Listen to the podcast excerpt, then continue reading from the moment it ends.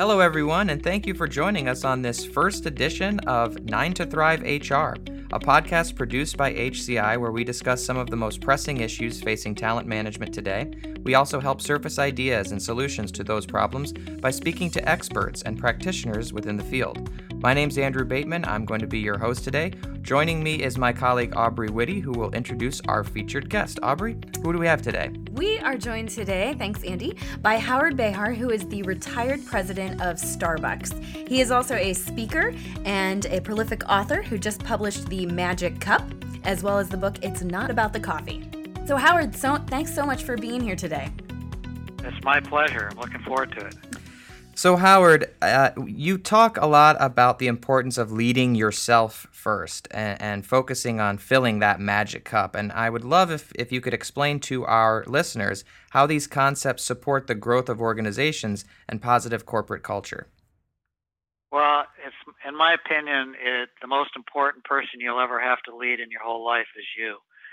Sometimes we get caught up in this idea about leadership with a capital L, which is, you know, taking all these classes, learning to lead others, and and not that that's not important, it certainly is, but leadership with a small L, I think, is a lot more important, and that's understanding who you are, what your values are, what your mission in life is, you know, how you're trying to live your life, you know, who you are basically as a person. I like to call it wearing your hat you know, the hat you get up in the morning and you put on, that should be the hat you can wear all throughout your whole day with your significant other, in your work life, in your spiritual life, in your, you know, life with your parents or friends or whatever. That, and that's just the idea of being you, and that requires leadership of self. So it's, you know, what does it have to do with the magic cup? Well, the idea the magic cup is magic because it knows what you're putting into it. It's just like we do you know. It's it's an analogy for who we are as people. We know when we're doing things right and when we're not. We know when we're caring for other people and when we're not. And the cup knows. It knows when you're being kind caring loving uh, generous and your cup grows in size and it fills. And if you think about it you can feel that yourself. When you're doing something good for people how much better you feel about yourself and the the opposite side of that is when you're greedy, when you have blind ambition, when you just don't have time to care about anybody but yourself. Uh, you know, your cup shrinks, and it, not only that, it empties out. So the idea of leading yourself first is just that that it's who you are, how you live your life, how you operate in the society that we live in, how you operate in the work that you do, and how you deal with other people in this world in which we live. Great, thank you. I feel like a lot of those comments um, remind me of authenticity, and uh, I wanted wondered if you could comment on how authenticity really plays a role in supporting the growth of um, a positive corporate culture in organizations. Well, you know, authenticity just is another word for truth in a sense. It's being who you are always and having people know who you are. That doesn't mean that, you know, all those things that are going in in our brains all the time that we're always thinking about, you know, that that we don't share, nor should we be sharing. But I'm talking about being being a whole self and that people can depend on who you are so that you know every day you show up as best as you can as the same person. Now i recognize we're all human beings. We have good days we have bad days. Some days we get a traffic ticket come to work. Doesn't make us too happy. You know some days maybe we find out that our child just got a full ride scholarship to some university and we don't have to pay a dime.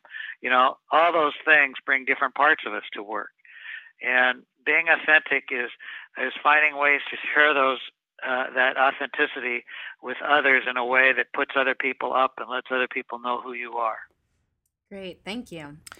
So, Howard, a lot of times uh, organizations throw around terms like value, mission, goal, policy, and, and a lot of times it's interchangeable. Uh, the, the definition of those terms is uh, what is one is the other. And so, I'd I'd really appreciate it if you could give us a little bit of a lesson on that, and, and what are some of the differences between those terms, and and is there danger in using them interchangeably? Uh, I mean, we all do, you know, because uh, it doesn't make any difference really how you use them as long as it's consistent within your organization, and everybody understands what the definition of those things are in your organization. But basically, values are who we are, how we do things, right? So a value would be I'm an honest person. And then you have to define what honesty means inside of you and inside your organization. A value might be caring about others. So those are values. Those are who we are. It's kind of how we do things. We're honest. We care. Uh, a mission is kind of what you want to do with your organization. You know, it could be I like missions that are that are big, that are, you know, things like Jim Collins calls them BHAGs, big hairy audacious goals. And they're kind of there's something that you can accomplish over a long period of time and set you apart from others or other organizations because it, it really defines the kind of the work you're going to do, and and it defines somewhere out in the future of what it is that you will total you will accomplish, and it's big. It's not small. It's not like a goal that a goal could be, you know, something that maybe only six months. You could have a goal to accomplish something in six months. Like maybe a goal would be uh, that you want to within the next year or five years that you want to have your leadership team be representative of the people that are live and work in your community. So, a, you know, a diversity goal, and that would be something you'd measure yourself on. Policies are things that you put into place that guide your work. So, a policy might be um, uh, that we uh, always uh, open our stores 10 minutes early no matter what it says on the on the door. It says we open at 9 you always open at 8:50 and we do that we have that policy because we we want to exceed our customers expectations. So really those are the differences at least in my opinion between those. Great thank you so, Howard, I have a two part question here for you. And uh, the context or the background here is that we find in a lot of our work that many people who are put into leadership positions um, are put there because they have a lot of technical expertise or they have a, you know, a nice vision for the future, but they're not necessarily so great at enacting these things or translating these things into organizational culture. So, my first question for you is How do you, when you're talking with leaders, um, how do you explain the important role that they play in kind of supporting and developing a culture within their organization? Well, uh, leadership basically defines the culture in some sense, particularly senior leadership. You know, cultures are reflective of leaders. Just like a family has a culture, it's reflective of the parents in, in that family. And so, the same way, leaders uh, are reflective of the culture. And every organization has a culture. Whether it's purposely defined or not, you have a culture because cultures are you. Not just what you say, but most importantly, by what you do.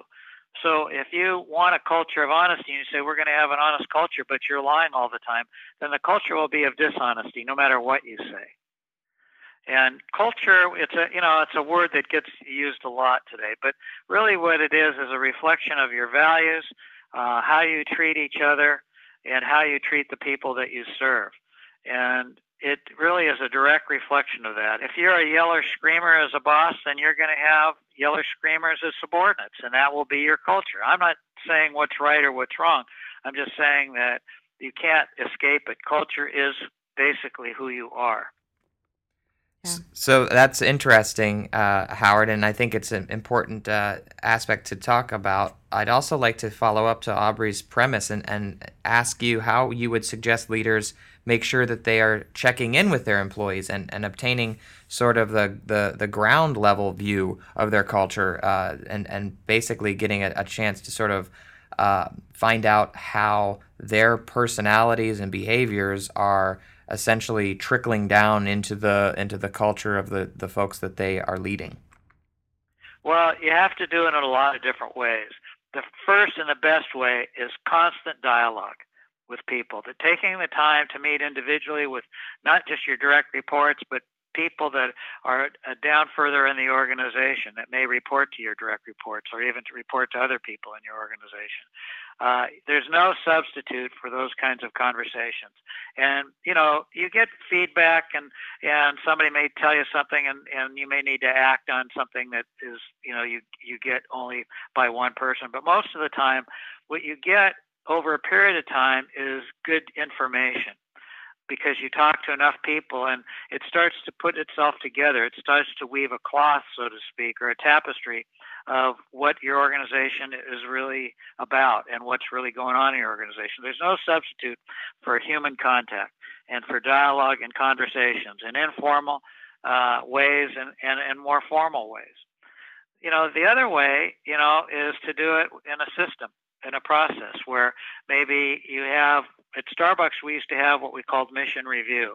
And in every paycheck, there was a little card, and the question was Have we taken any action that you deem either supporting the mission statement or hasn't been supporting?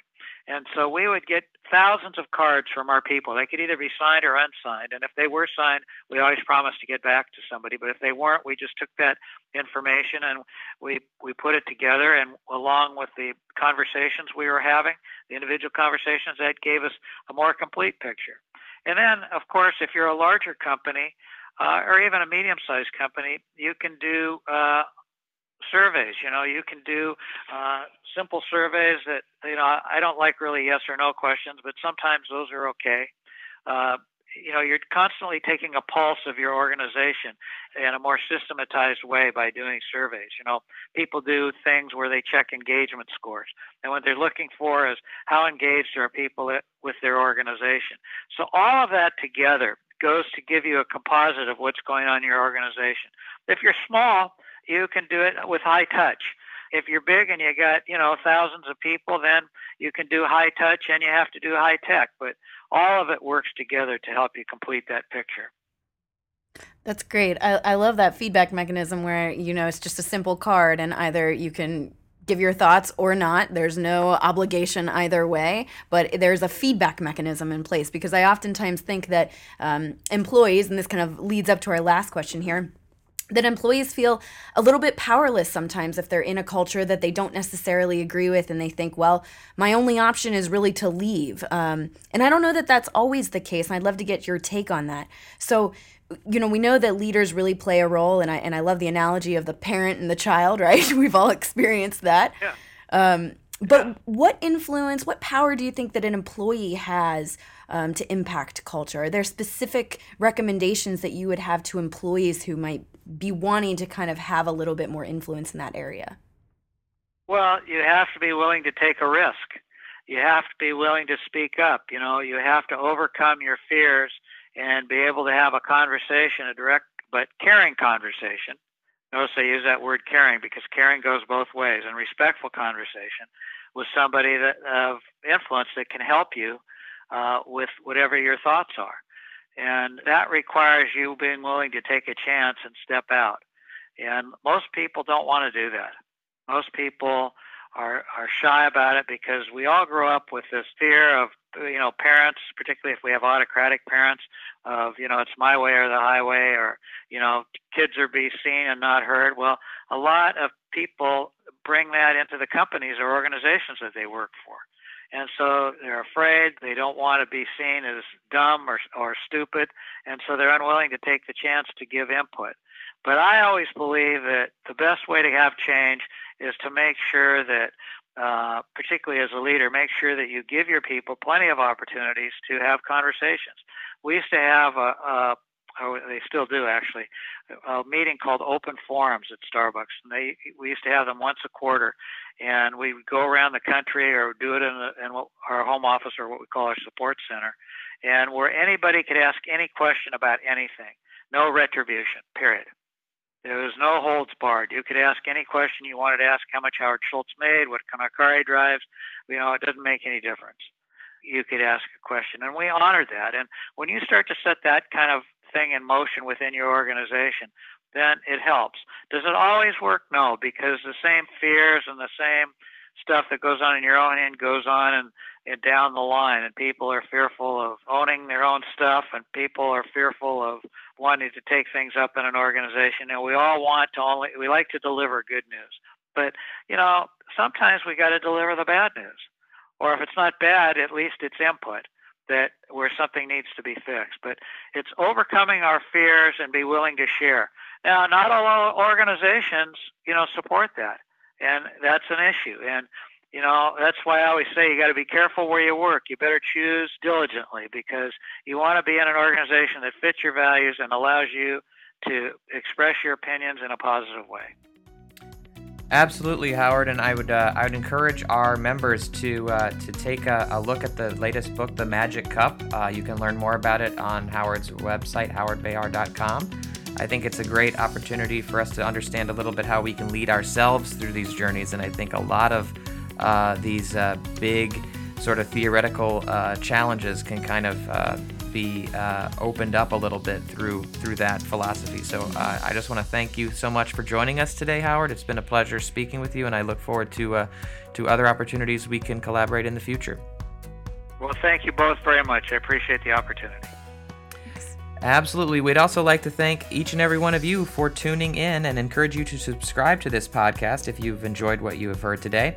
You can find us on iTunes, SoundCloud, Stitcher Smart Radio, and on the YouTube channel HCI Talent.